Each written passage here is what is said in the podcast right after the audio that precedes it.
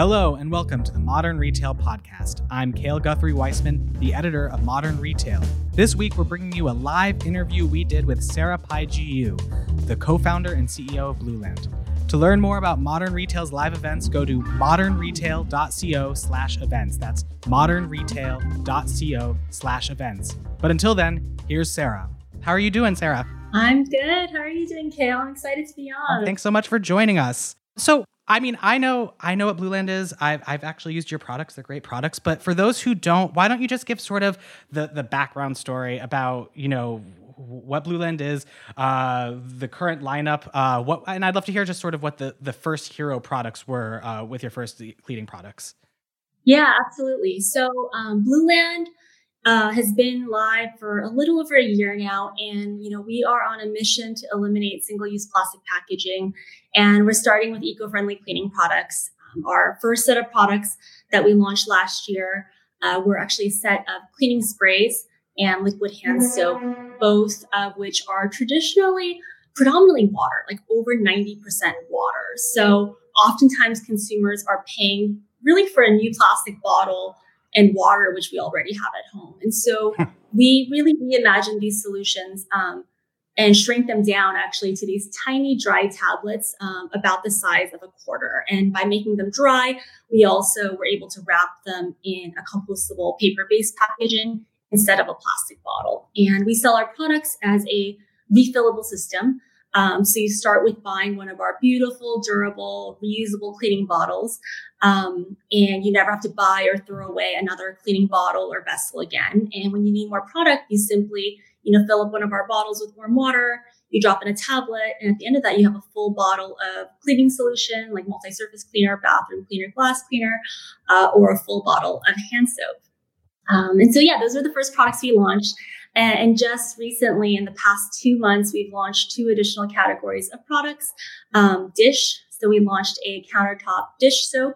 Um, it's actually a powder dish soap instead of a liquid dish soap, but it actually works quite similarly um, to your liquid dish soap. You just sprinkle some powder onto a sponge, you add water, and you get that nice rich foam.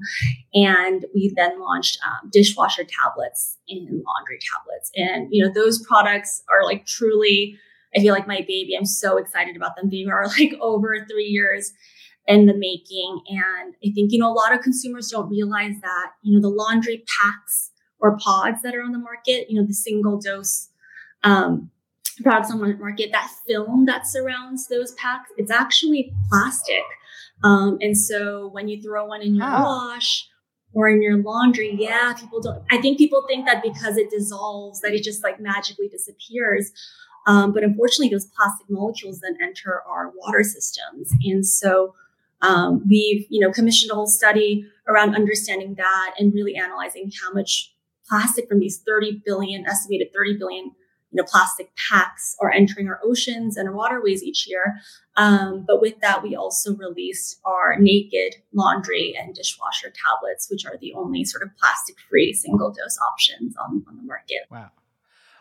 One question I've always wanted to ask you, uh, ever since I uh, ever since I was introduced to your product uh, more than six months ago, I forget when. Um, but anyway, uh, w- why do you think the big CPG players never tried to put their products in tablet form? It seems uh, it just seems like you know it's extra expenses on there. Is it just sort of the paradigm of how things were created? What? Why have they not done that? Yeah, I mean it's interesting because if you think about you know my hypothesis, if you think about traditional CPG. Um, you know, they still today are, you know, predominantly distributed through traditional brick and mortar retailers. And, you know, it's a very mm-hmm. different game where, you know, on shelf size does matter.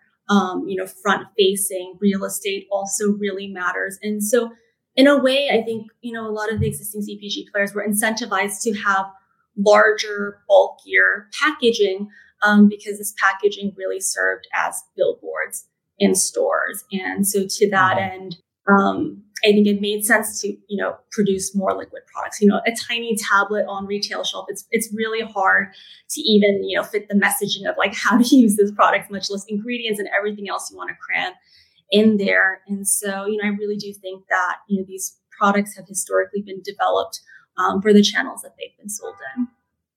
Absolutely. So let's that leads perfectly into sort of your DTC model that you that you guys have followed. And then so talk just sort of about what was the launch plan over the last year with how you approached it. And then I want to get into uh, specifically with coronavirus beginning February, March, what like how what happened to the business? I am I imagine that more people were buying online, so you might did you see a bump? Just sort of go into like what dynamics you saw over the last few months, but start before. Sure, sure, sure, sure. So, um, so Blueland has been direct to consumer, uh, has been a direct to consumer first brand, you know, since since inception.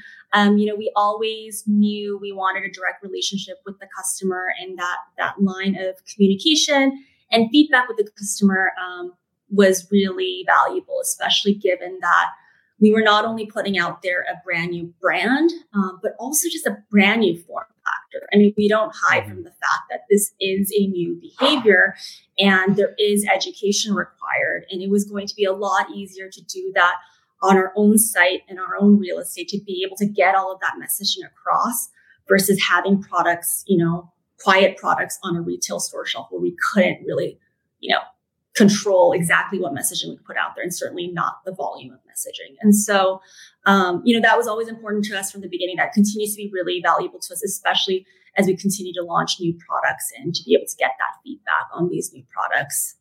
And interestingly, you know, during COVID, you know, that re- direct relationship has translated into a continuous and valuable customer feedback loop um, at a time when our customer priorities were actually rapidly and dramatically shifting the customer's priorities.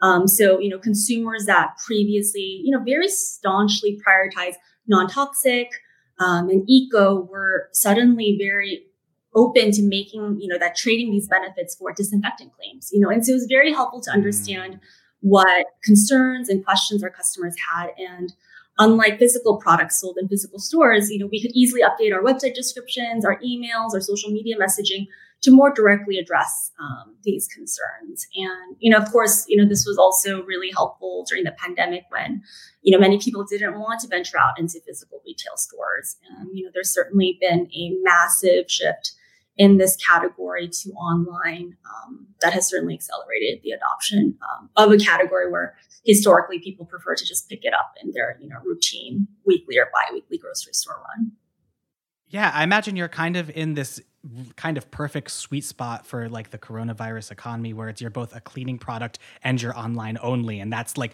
truly the only thing people were looking for or, you know like that and toilet paper maybe but like you know yeah um yeah. so uh, it's very interesting What, can you talk because you launched just launched these two new products? Were those all always in the roadmap? You, you, you mentioned the data that you you get from customers about what they want and how you've put that into different permutations of products. Sort of was there direct feedback that then went into your new product line, or sort of what did what feedback did you learn during the initial days of uh, COVID that led to sort of how you tweaked what you were what you were doing? Yeah, absolutely. Um, so I, I, would I would like to say that we're that fast and could have reacted to COVID um, rapidly to be like, oh my god, people are home and cooking more and doing more laundry. Let's launch a laundry and dish product. Um, but unfortunately, our development cycles are just are so long um, that that you know both our dish categories and our laundry categories were kind of in development um, for for over two years. But certainly when COVID hit, we were like, oh my god, this product um, you know, there really is a need for this product, you know, especially at this moment. Um, and so that definitely increased our sense of urgency.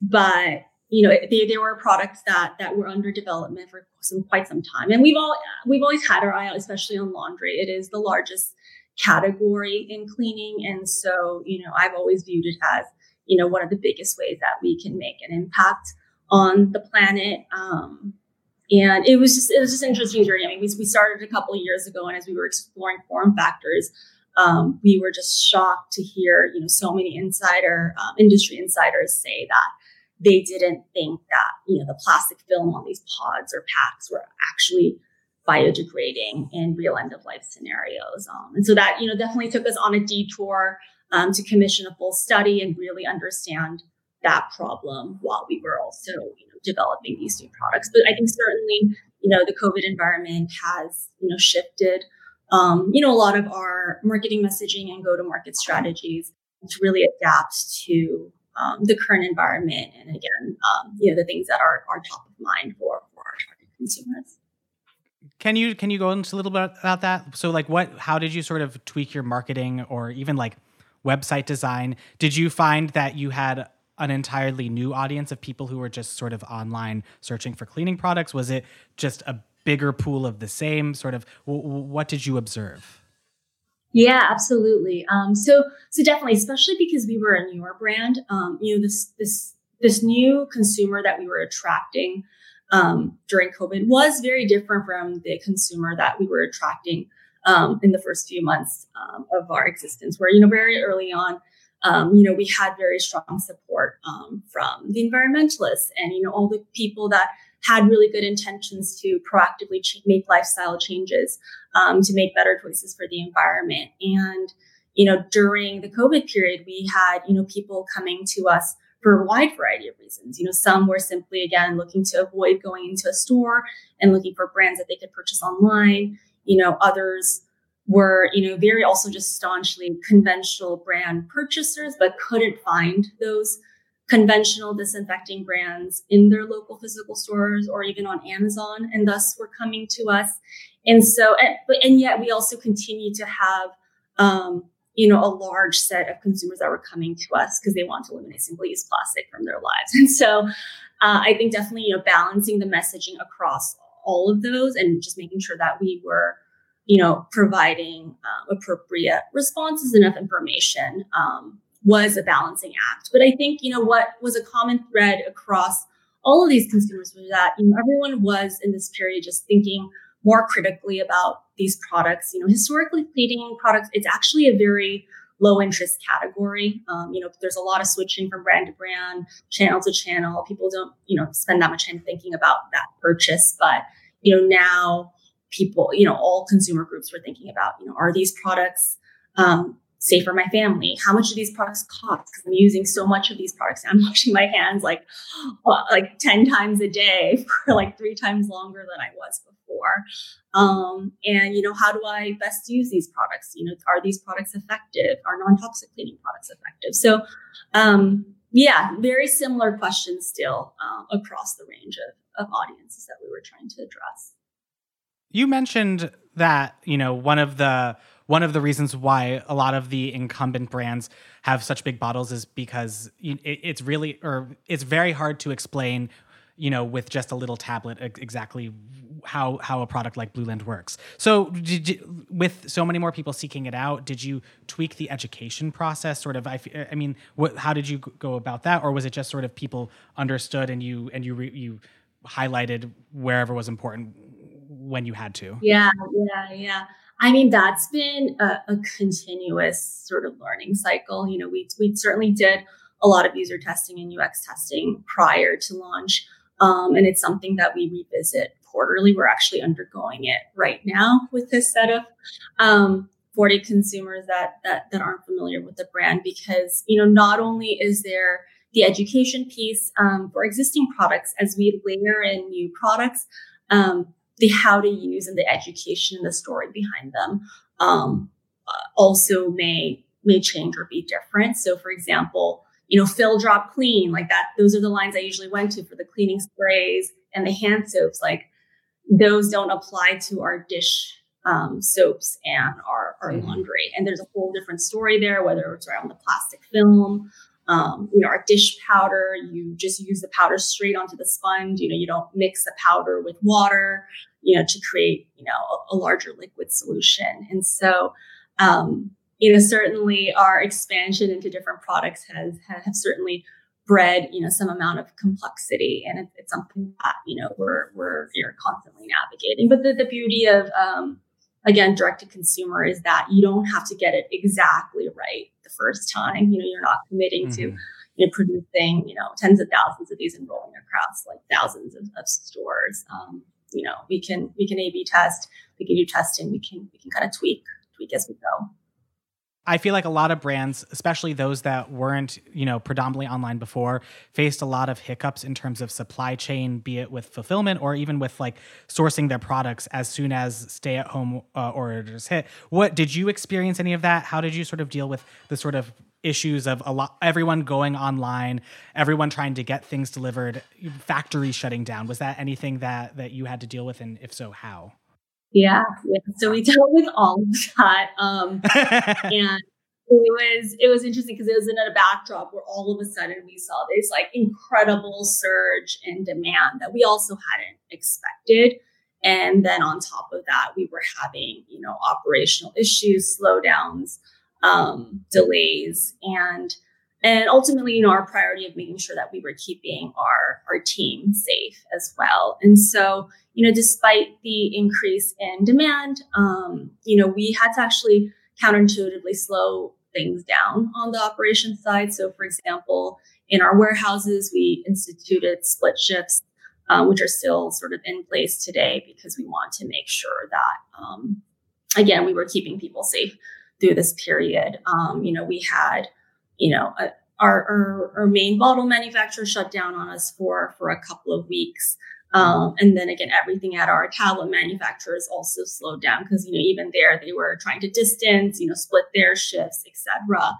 Um, and so, and you know, at the same time, we want to make sure that we were keeping our customers, you know, happy and satisfied. Um, interestingly, like prior to COVID, um, you know, people, understandably, actually, people were a lot more um, open to shipping delays, right? Like if you sent out a slow to ship email and something was a week late or two weeks late, they're like, okay, like, you know, it's cleaning supplies. I'll, I'll be okay. I have some, you know, amount remaining. But understandably, in, in light of COVID, like people wanted to, like some people needed to get their hands on like some of these products like ASAP. And so, you know, just keeping that in mind. And, um, you know, we, we definitely um, turned off some of our marketing channels for a good period of time during the height of COVID because we certainly didn't want to be attracting, you know, more demand that we could handle. We want to, you know, keep our service levels high and make sure that, you know, we could be shipping to people, you know, with ideally a one week delay max. How did so talk a little bit about that? So you, you shut off when you know demand was was going through the roof. How how have you sort of tweaked your your overall marketing schema? Uh, did you? I mean, I I imagine that the dynamics completely shifted both in like costs but also in terms of what people were searching how did you sort of navigate that given that i don't know there was a I don't know if confusion is the right word, but there was a mad dash for people seeking out specifically cleaning and you know those kinds of products.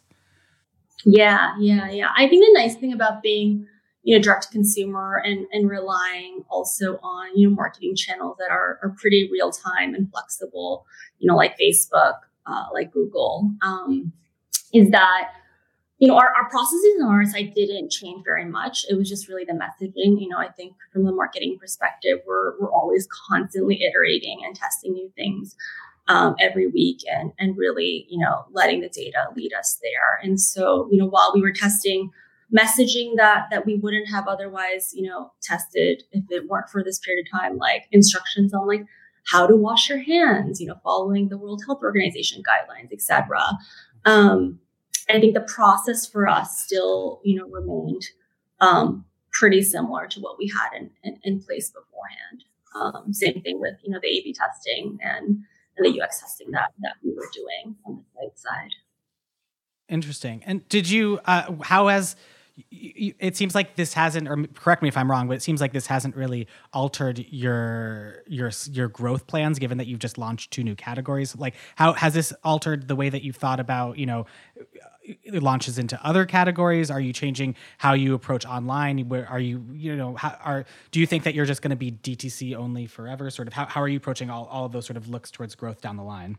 Yeah yeah. So um no, I, I don't. I don't think it has. Um, I think you know we always planned on launching new categories, but we always planned also on just making sure that we were focused and you know seeing each product category and opportunity through. Um, so you know, balance of not being too fast, but but not being too slow. And I think um, our product development cycle, you know, really constrains us from honestly moving too too fast because there's just like you know so many tests and approvals and everything that that that we have to to get to to ensure you know the quality standards that that we've put in in place. I think um, you know it certainly had us um, double down on direct to consumer this year, which is probably the right decision. Like COVID or or not, I think you know as a founder, you get started, you're so excited, you have big ambitions, you want to take over the world. You're like, and it, from the beginning, we always knew that we wanted to also be in traditional brick and mortar. Like you, for these categories, if again you want to, if you really want to maximize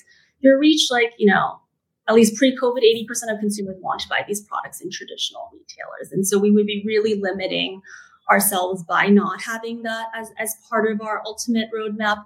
Um, but it definitely sort of took that you know urgency off the table this year. You know, as you know store traffic, you know, really slowed down as we saw such a surge um, online uh, to really, you know, redouble our focus on on, on our site. Um, just because you know that that channel certainly has seen probably 300 percent, you know, more demand than than we were projecting um, for this year. Wow.